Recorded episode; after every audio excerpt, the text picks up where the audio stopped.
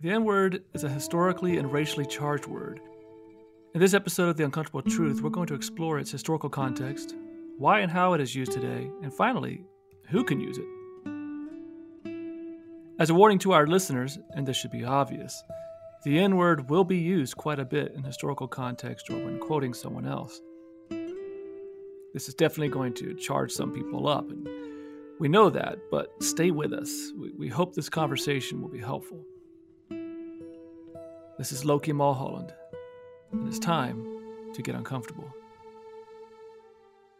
Well, today we're we're joined by our usual contributor to the show, freedom rider and civil rights activist Levon Brown. Levon, how you doing? Hello, Loki. How are you? Doing good. Doing good. So uh the N word. Well, you know, I, I, I think it's it's it's uh, historical, and I think it's generational. Um, I, I, for one, don't allow the word in my house. But I talk to my nephews and, and whatever who are younger, and they think they're saying something different than when they say nigga, N I G G A H, and nigger, N I G G E R. To me, they sound the same.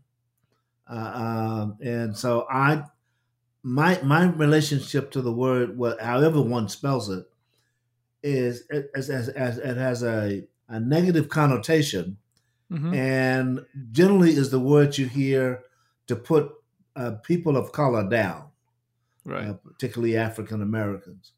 Um, so I'm opposed uh, to the word, no matter how it's spelled. A lot of people use it. A lot of comedians, a lot of singers, uh, but um, I go back to how the word was originally used, uh, which is to say you're less than. I personally am opposed to it. And interestingly enough, I'm opposed to saying the N word only because it allows one to say nigger without saying it. Mm. Um, and I think the more you, I think it's just a way to hide saying the word. I, you know, I, that's just me. But I mean, you're not going to get people walking around going, "Well, he's an N word." I mean, using the word N word. No, you don't. If, but but if you're going to say, if but if you're going to go, well, why was this offensive? You know, like let, us let's say you're in some working situation, and well, what happened? Well, he called me the N word. I mean, that's just a way of saying it without having to actually say it. It's like saying, well, he he dropped an f bomb. Right. Exactly. And are we diminishing it when we you know, I'm, I'm, just thinking from a work environment or whatever, or school environment. Well, what happened? Well, he used the N word. Well, by saying that, did you automatically diminish it, its impact, when you're reciting what he said or she said? So, well, why don't you just quote them and say, well, look, they said this. Right. And it's like, oh, oh my gosh, okay. Now all of a sudden, I mean, because it's a word that hopefully, I mean, for most people, uh, is, is a corrosive and grating word. Well, I, you know, it, it, it's it's it's a funny word because black people feel they have a right to use it. Nigga with the ah, right? He's my nigga. He's my, you know, uh, where you going, nigga? It's, it's like it becomes a matter of speech. The problem is they're using a very negative term to define the person. And secondly, you take something away from it when you tell, well, the white person can't use it. All right, I'm, I, will I'll go along with that.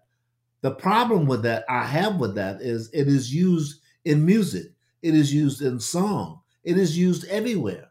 So how can you say that somebody can't? Right now, other groups do that.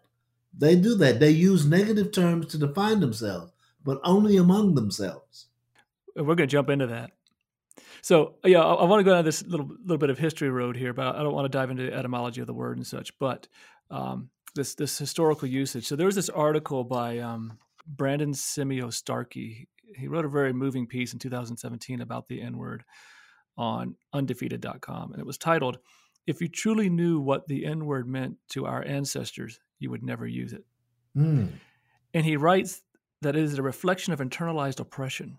Reading back through interviews of former enslaved people that were con- these were interviews that were conducted by the Federal Writers Project of the WPA. Okay. In the 1930s. He found story after story of this. He wrote, quote, the internalized oppression revealed itself in various ways. sometimes the former enslaved people clearly, perhaps subconsciously, considered themselves subhuman, just like how their former owners regarded them. Jim Allen, for example, dubbed himself his master's pet nigger boy and a stray, mm. and thought himself privileged because he could sleep on the floor beside his master's bed. That he likened himself to a fortunate mangy mutt or frisky feline crushed me. The word laid bare a worldview that held black folk as a lower order of being. As when Irene Robertson claimed her former master, Mr. Sanders, was mean, in part because he beat his wife like he beat a nigger woman. He wrote that the word, quote, signaled antipathy towards fellow black folk. He continues, quote, It exists within black speech now because it existed within black speech then. The uncomfortable truth must be confronted. Absent the internalized oppression of those who called white men and women their masters, nigger would probably not be a part of black folks' lexicon. Mm. Internalized oppression. That's an interesting. Uh... Yeah, I like that. I like that because that is what, when I was a kid, we used the word a lot, but we never used it to mean anything good. Mm-hmm. Um, when we would talk some when we call somebody a nigger, we meant it in the negative sense of the word. Now we would use it, but that's how we would use it. It, it never meant good, and it has never in the history of this country meant good. Mm-hmm. So I like that's why I like internal oppression because I think that's what it is. We one of the reasons that we use that word a lot now uh, with the AH is because presumably you've taken ownership of the word mm-hmm. and and and taken the sting out of being called that. Right. Uh, so now, and that is internal oppression.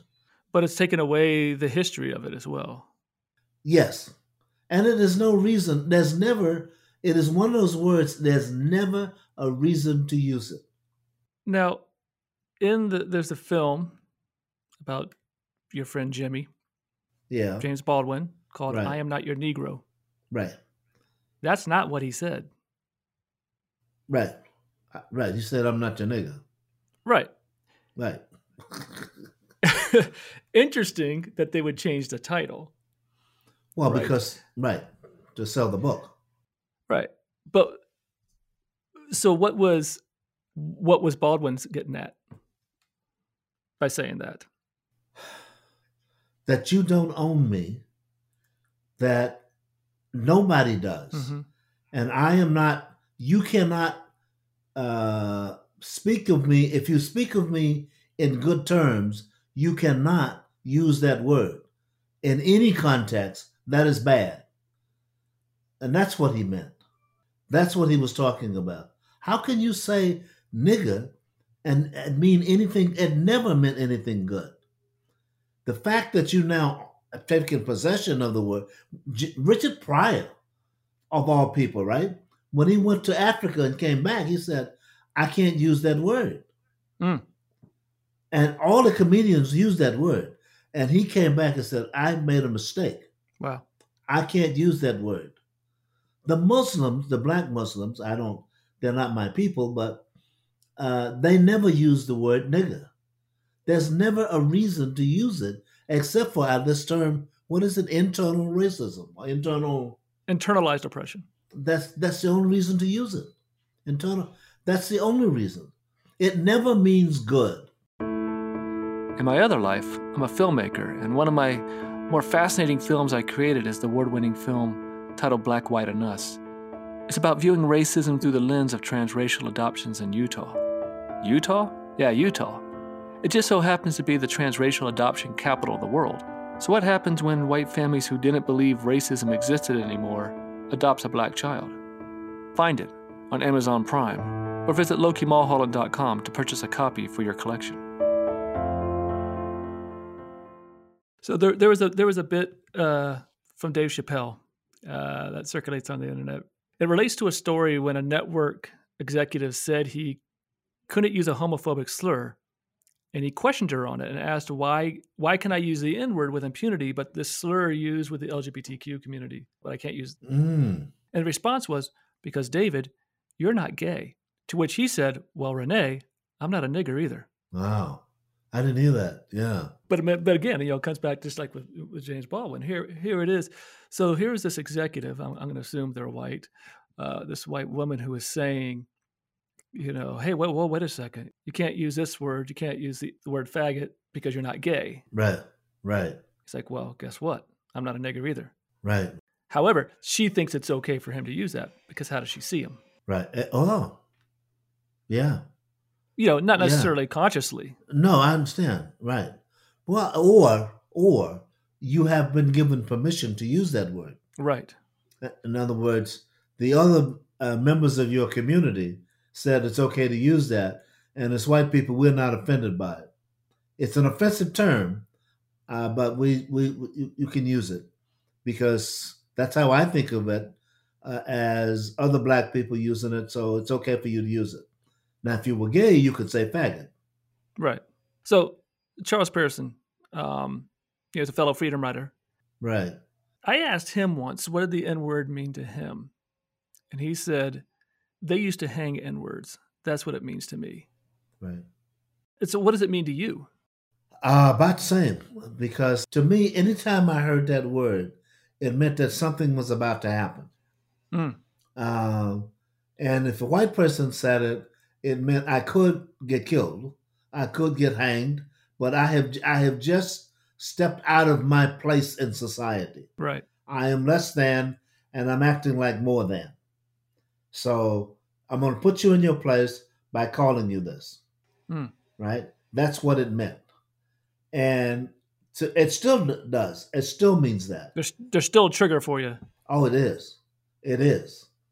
Uh, and I, I don't allow it because of what it does to me.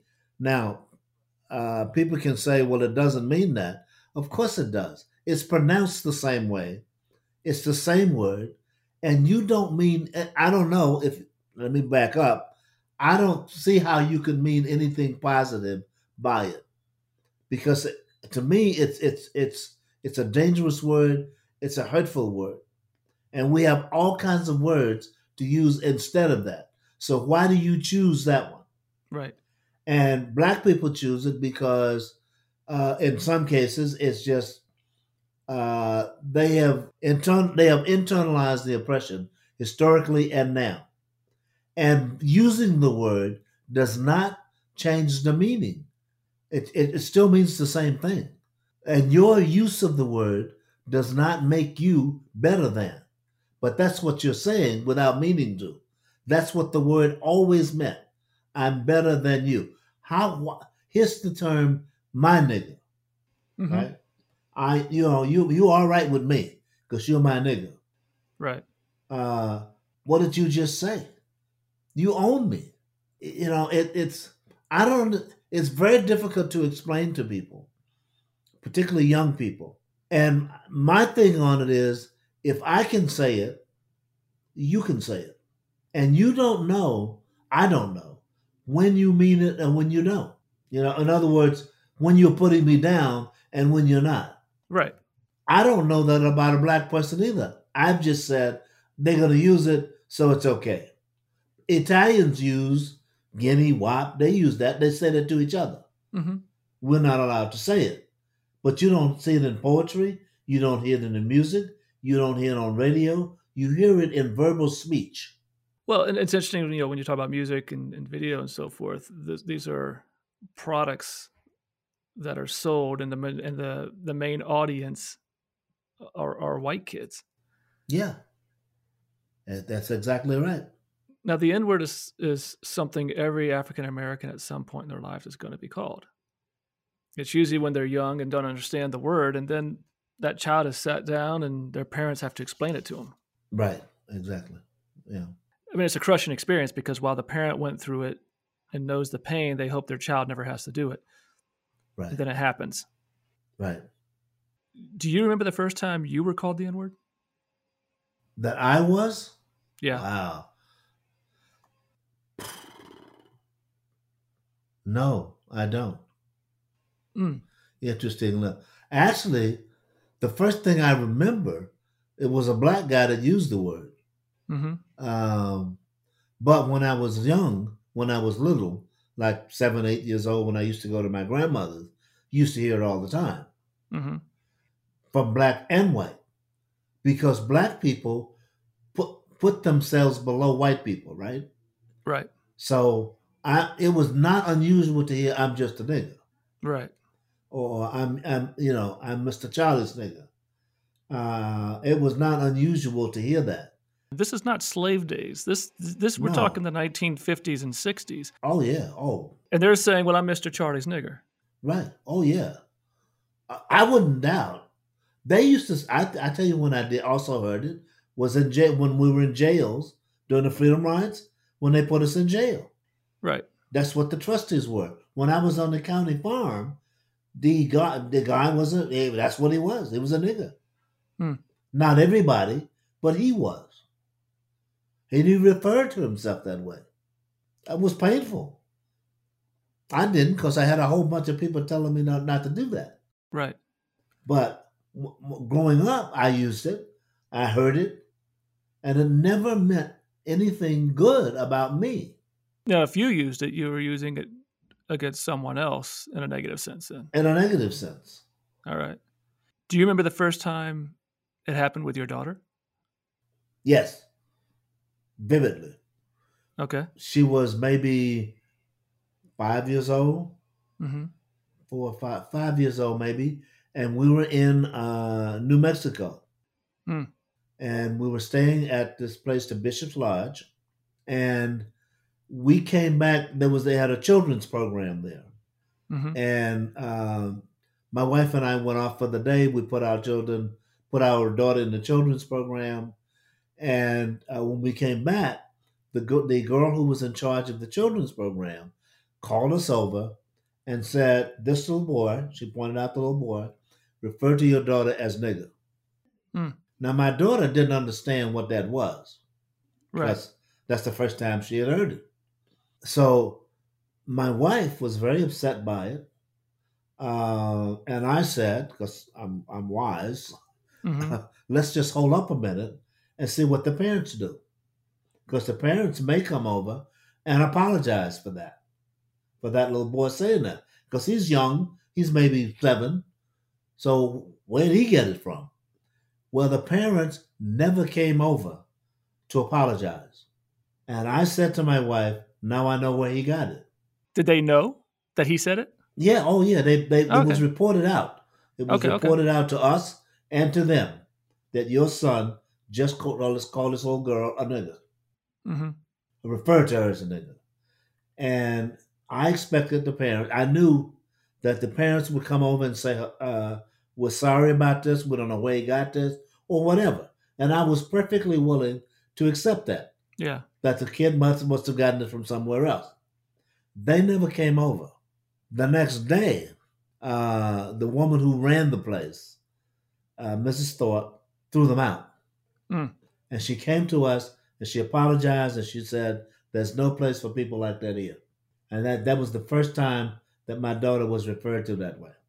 And I, you know, I explained to my daughter what had happened, but I mean, I, like I said, it was all new to her. But that was the first time. After that, did was there a change? For my daughter? Um, not then.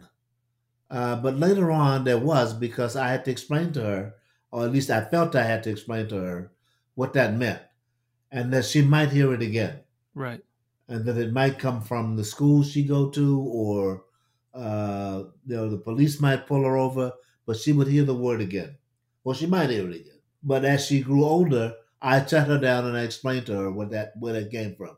So in my house, or in my daughter, you will never hear that word.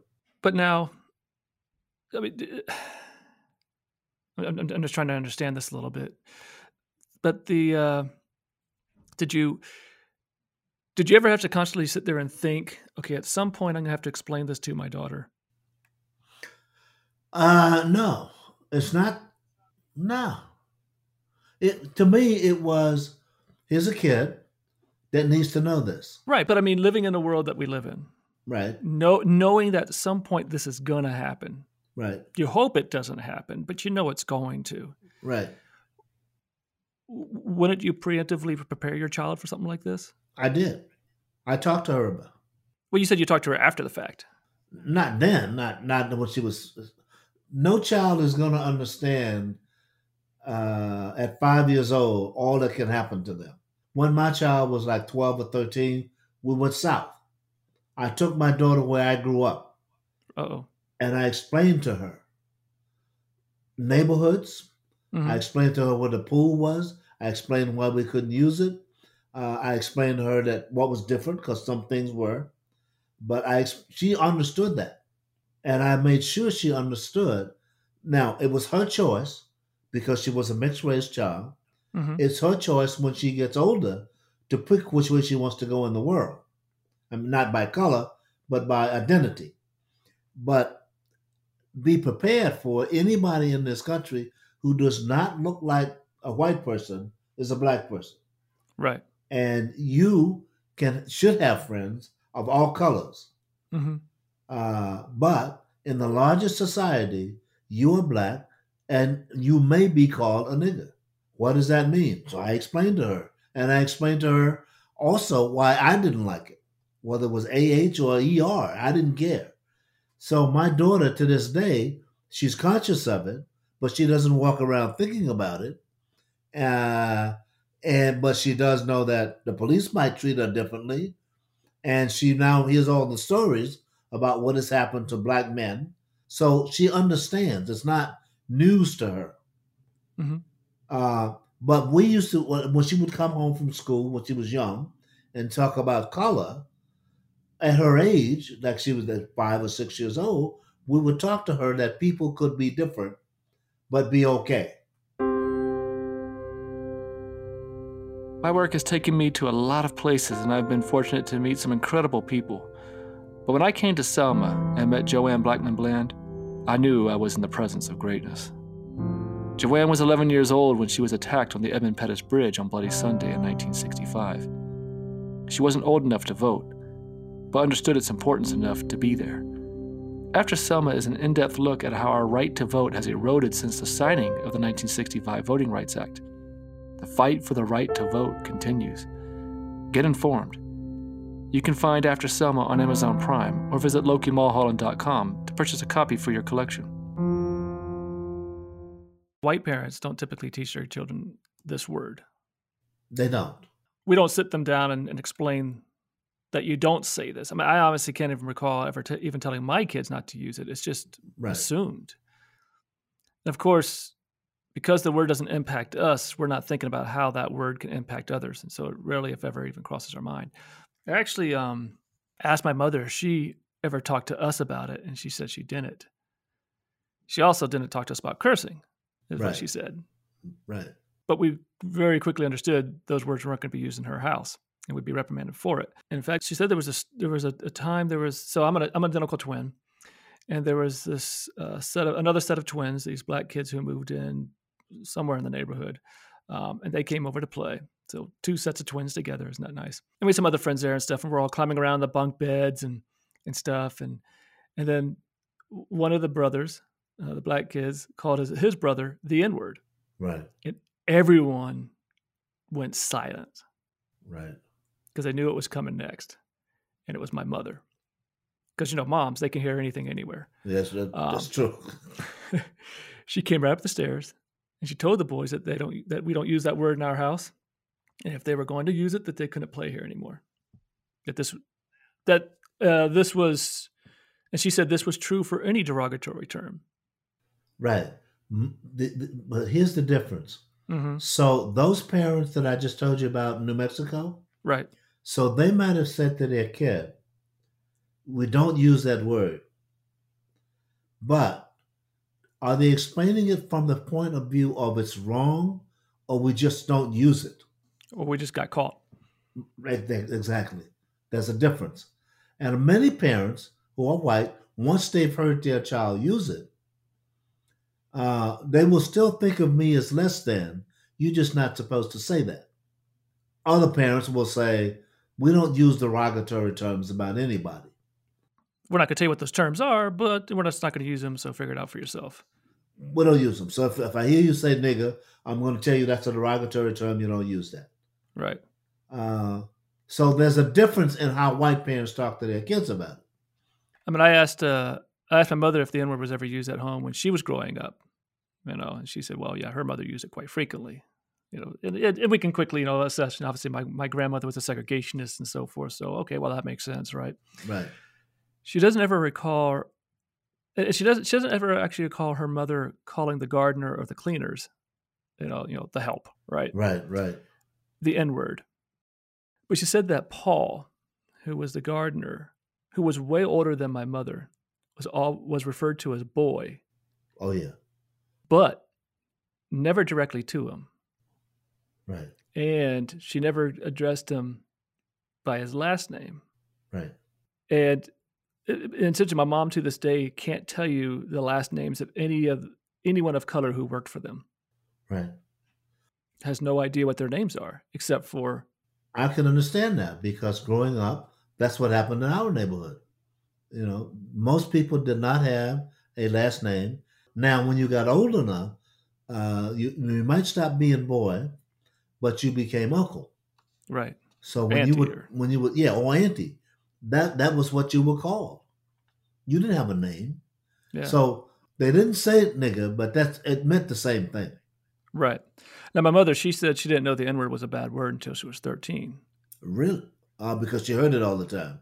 because it was she said it was as common as dirt. She said she uh, she recounted a story that one night you know a dog was barking and someone on the porch said to someone else, "What's your dog barking for?" And the reply was very nonchalant. Oh, was this probably some nigger walking by? Yeah, Right. yeah, Um, it's amazing to think how how the word could become such an everyday part of one's vocabulary that they don't even think about it. So when I was a kid, we played a game where we would knock on someone's door and then run away. right, right. Now, we had a term for that, and it was nigger knocking. Right. I didn't think twice about that for years Of course not. because that's just what I was told it was called. And I never associated that word with anything else, Right. Right. right? In the more complex meanings until much later in life.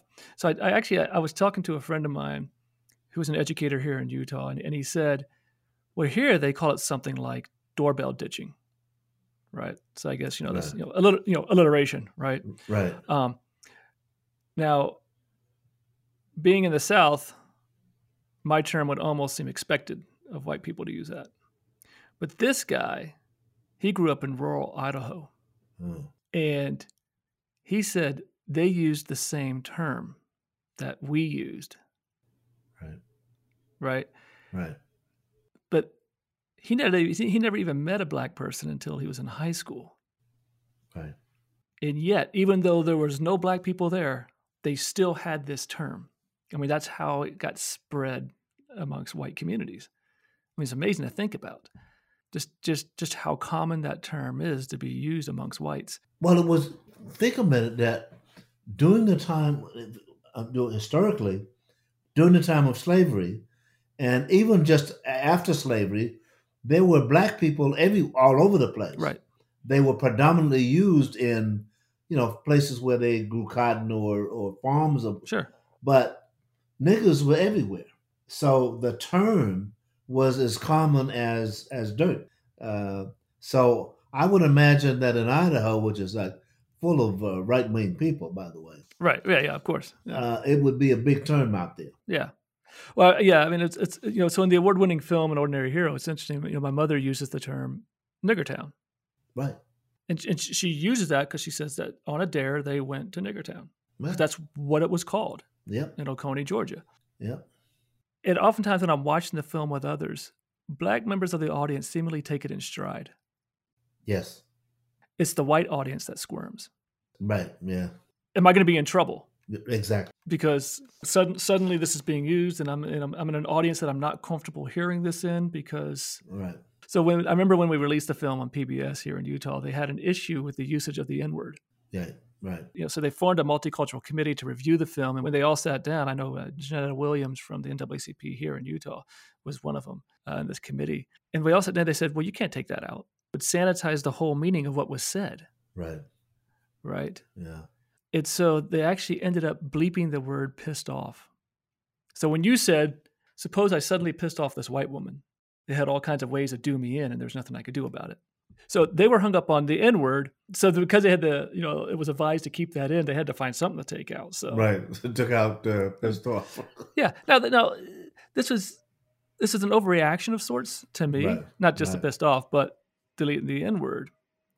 But I'm glad they they thought enough to actually examine if the word should be bleeped. But at the same time, they didn't consider the context. The the uh, you know a lot of people have uh, lost their job, Not a lot, but a, a, significant number of people have lost their job when trying to uh, when using the word nigger. Mm-hmm. And that, I think that's the academia is the first place that I think that N word was used, right? Because it was a way to discuss uh, being called a nigger without saying nigger. So you said the mm-hmm. N word. Uh, and I think it was in academia where that got started. I, I could be wrong because I don't think people on the street are going to think of it one way or another. Uh, but I think that's where that got started. It would allow the people in academia to discuss it. So, white people especially.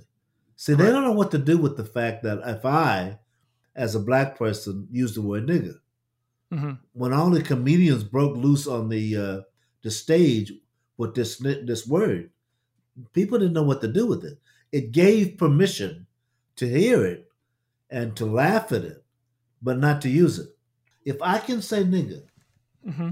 uh, or the N word, I don't care how I say it, and you can't in mixed company, something's wrong. An Ordinary Hero was my first award winning documentary. It's about the life of my mother, Joan Trumpauer Mulholland, and her participation in the civil rights movement.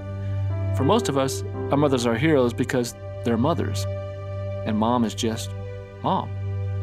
But when your mother's a civil rights icon, and yet you never really knew it, things change. Go check out An Ordinary Hero and find out how choosing to do what was right instead of what was easy helped change the world. You can find it on Amazon Prime or visit lokimulholland.com to purchase a copy for your collection. Well, there's this idea that by using the word, you know, you're, you're taking ownership. You're, you're taking the ownership, right? And that, thus, thus, you know, you're you're you're giving it your own meaning and so forth, and so now you're neutralizing it. But I, I mean, it's not my place to say that. You know, I'm offended by that or anything. I'm not offended by it. I, I, I don't quite get the logic of it because while you can say you can own it, suddenly if a white person uses it, you know, and you want to neutralize the meaning and so forth, but then when a white person uses it, whoa, wait a second, it still has meaning. Right. If that's the case, then no one use it. Either that or use it among yourselves. Don't don't let me hear it. Don't let you hear it. Let uh, we're on the street or or we're in a group of all black men. Yeah. Fine, knock yourself out. Right. But don't get up and tell jokes with that. Yeah. Well, so well, yeah, well, in my film Black, White, and Us, right? So Jeffrey Mann, who's um, this uh, young black guy, you know, in college, he says that he hears the the N word used a lot amongst white kids, um, all the time. But when he confronts them about it, again, they're always like, "Well, no, it's the soft A, right, or AH," and so right. it, it, that's that's different, right? Right. So a friend of mine in, in Virginia, he's a an educator. He's African American, lives in Richmond. He told me that the N word has different meanings depending on when it's being used and by whom. Growing up, he heard his father and uncles use it when they got together, but he was told to never say the word around white folks because then, th- because then they think they'll be able to use it. Right. Okay. He said he, he might use it at a barber shop, but he's never going to use it at work. Right. He said once you give them, white people, once you give them the idea that they can use it, they're going to use it. Of course. So you had a situation where Jesse Jackson was one of the people who called for a moratorium on the use of the word, but then he was caught using the word with a live microphone during a private whispered conversation. Right. And it's like, wait a second. You know, and that's how white people are looking at it, going, wait a second. You just said, let's not use it, and then you used it. Now, that private conversation was probably with, you know, another African American. Well, I'm sure it was. But is it okay so if we're talking about who can use it, is it okay when using it in an academic context, like we're doing here, or a documentary? I think you have to. Or is it really based on how you use it? or who who or who is saying it? Well, two things. I think it's I think it's it has to be discussed and and it has to be given the power that it has. And you can only do that by discussing what it is. Mhm. So I think it's fine for people to do that, to discuss that it's a part of history. It's what we were called. So I think it's fine for academia or people to discuss that and what it means. Right. I think that's fine. I think if you feel that you have a need for this word, then talk do it among your friends. But as soon as you start putting it in the music or in the song or in the comedic acts or any of that, I've given you permission to use the word.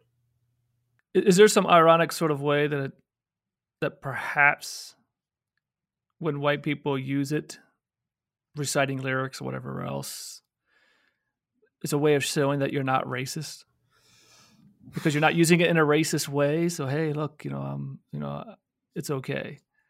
I think that's part of it. I mean, I think when you're young, you get away with using words that are taboo, and that's just another word that is. Yeah. Uh, and I think that ki- and kids of whether they're black, white, or whatever are going to do that because they've they've heard it. But of course, when you tell a white person you can't use it, they you know they start losing their minds, right? Of course they do. And the arguments ensue. You know, well, why is it okay for you? What if there's something else subconsciously going on? Perhaps create that argument as a way of, of, of asserting dominance, right? Well, the problem is you can't. The problem is you don't know the difference. Right. In other words, if I'm not talking directly to the person, I don't know whether they mean nigga in the sense of I got control over you or nigga, we're in this together. But what I'm saying, well, what I'm saying is, is that if, if, if a white person, so a black person says to the white person, you can't use this word, Right. right? And so the white person asserts their dominance by saying, who are you to tell me that I can't use this word? You use it. If I can't use it, then you can't use it. So it's an interesting, interesting play, particularly with a word that is about subjugating people and less than. If we change one word in that, it's okay. I can't use it and you shouldn't use it. As opposed to you can't use it. So there was this professor, Neal A. Lester, who was with the uh, Arizona State University. In 2011, he did this interview with uh, Teaching Tolerance. Um, he taught two courses on just this word. Okay. He sees the word as, quote, laden with complicated and contradictory emotional responses to it. African Americans can use the word in intimate conversations and seemingly own it and contain it, but once it's out there, it takes on a life of its own. Right. So Professor Lester notes that white kids are the biggest consumers of rap music, which contains the N word, so they become very comfortable using it amongst their white friends and even their black friends who confess that they don't want to hear it from their white friends. Right. Right. This, of course, creates conflict. He says, uh, "quote We also cannot pretend that there is not a double standard. That blacks can say it without much social consequence, but whites cannot. There's a double standard about a lot of stuff. There are certain things that I would never say. And my relationship with my wife, who is not African American, I would never imagine her using that word, no matter how angry she was with me. Right. I mean, your- wife is white, Right. or as you phrase it, Italian." Um, my wife my wife is white. She's also Italian. She's also Italian. I mean, she would never call you that. No, she wouldn't. No. But not because it's interesting though, but it's not because I've stopped her. She just wouldn't use the word. So, Ta-Nehisi Coates, in 2017, he explained the N word at a discussion hosted at the Evanston Township uh, High School in Illinois. He noted that it's normal in our culture for different groups to use words that others can't. He can call his wife honey, but it wouldn't be acceptable to call a strange woman that. Right. His father was known as Billy back home, but Coates said it would be awkward for him to call his father by his nickname. Right. Right. And he continues My wife, with her girlfriend, will use the word bitch. I do not join in. Right. You know what I'm saying? I don't do that. I don't do that. And perhaps more importantly, I don't have a desire to do it. Right.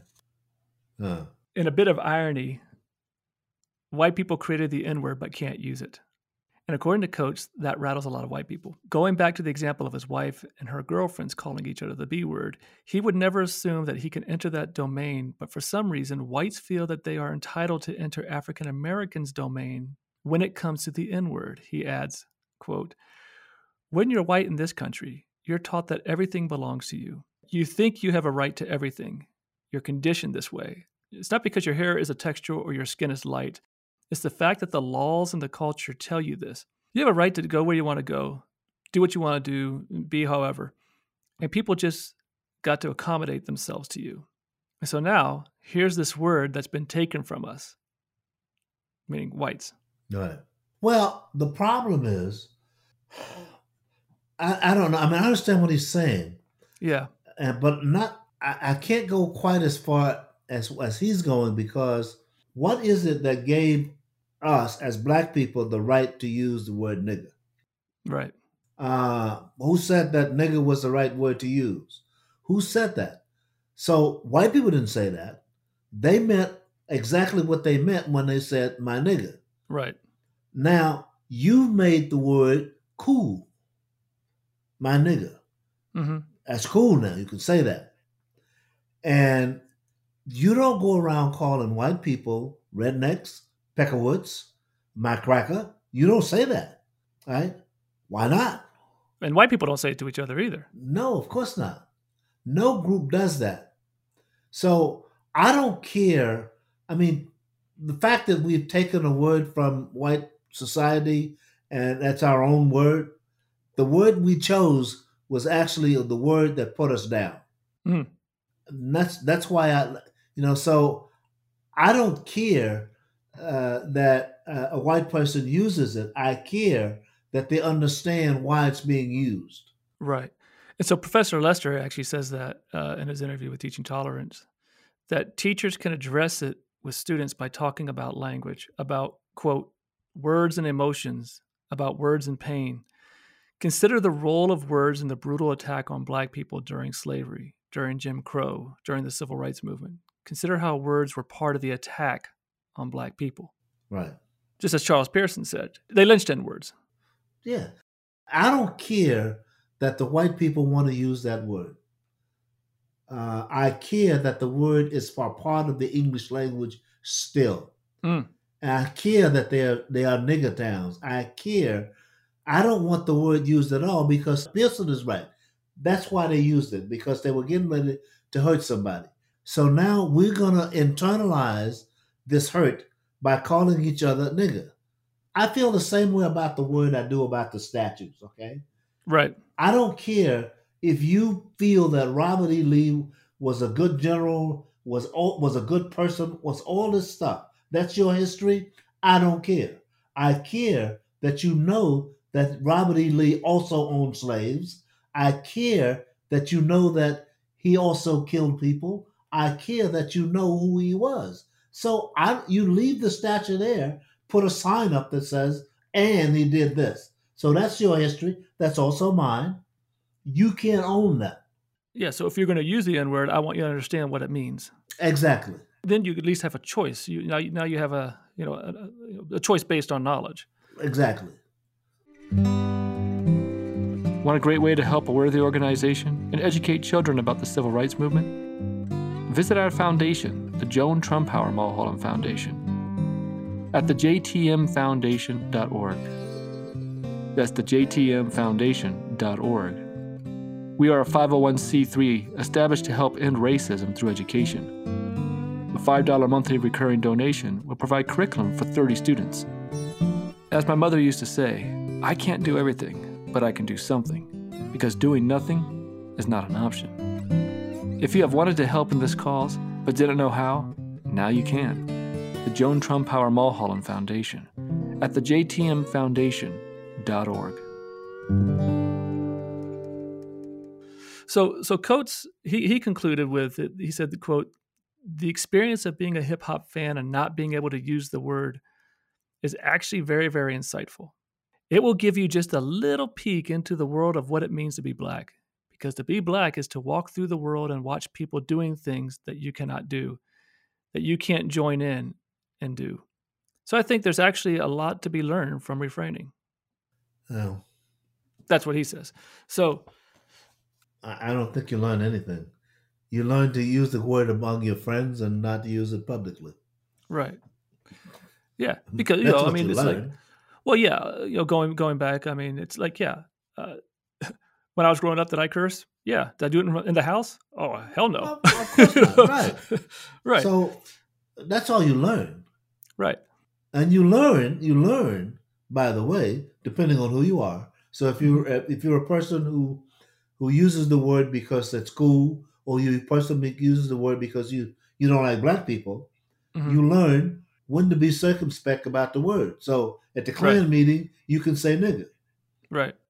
At the grocery store, maybe at not. the grocery store you maybe not that's all you learn and and you learn that see that even nigga now i can't use right.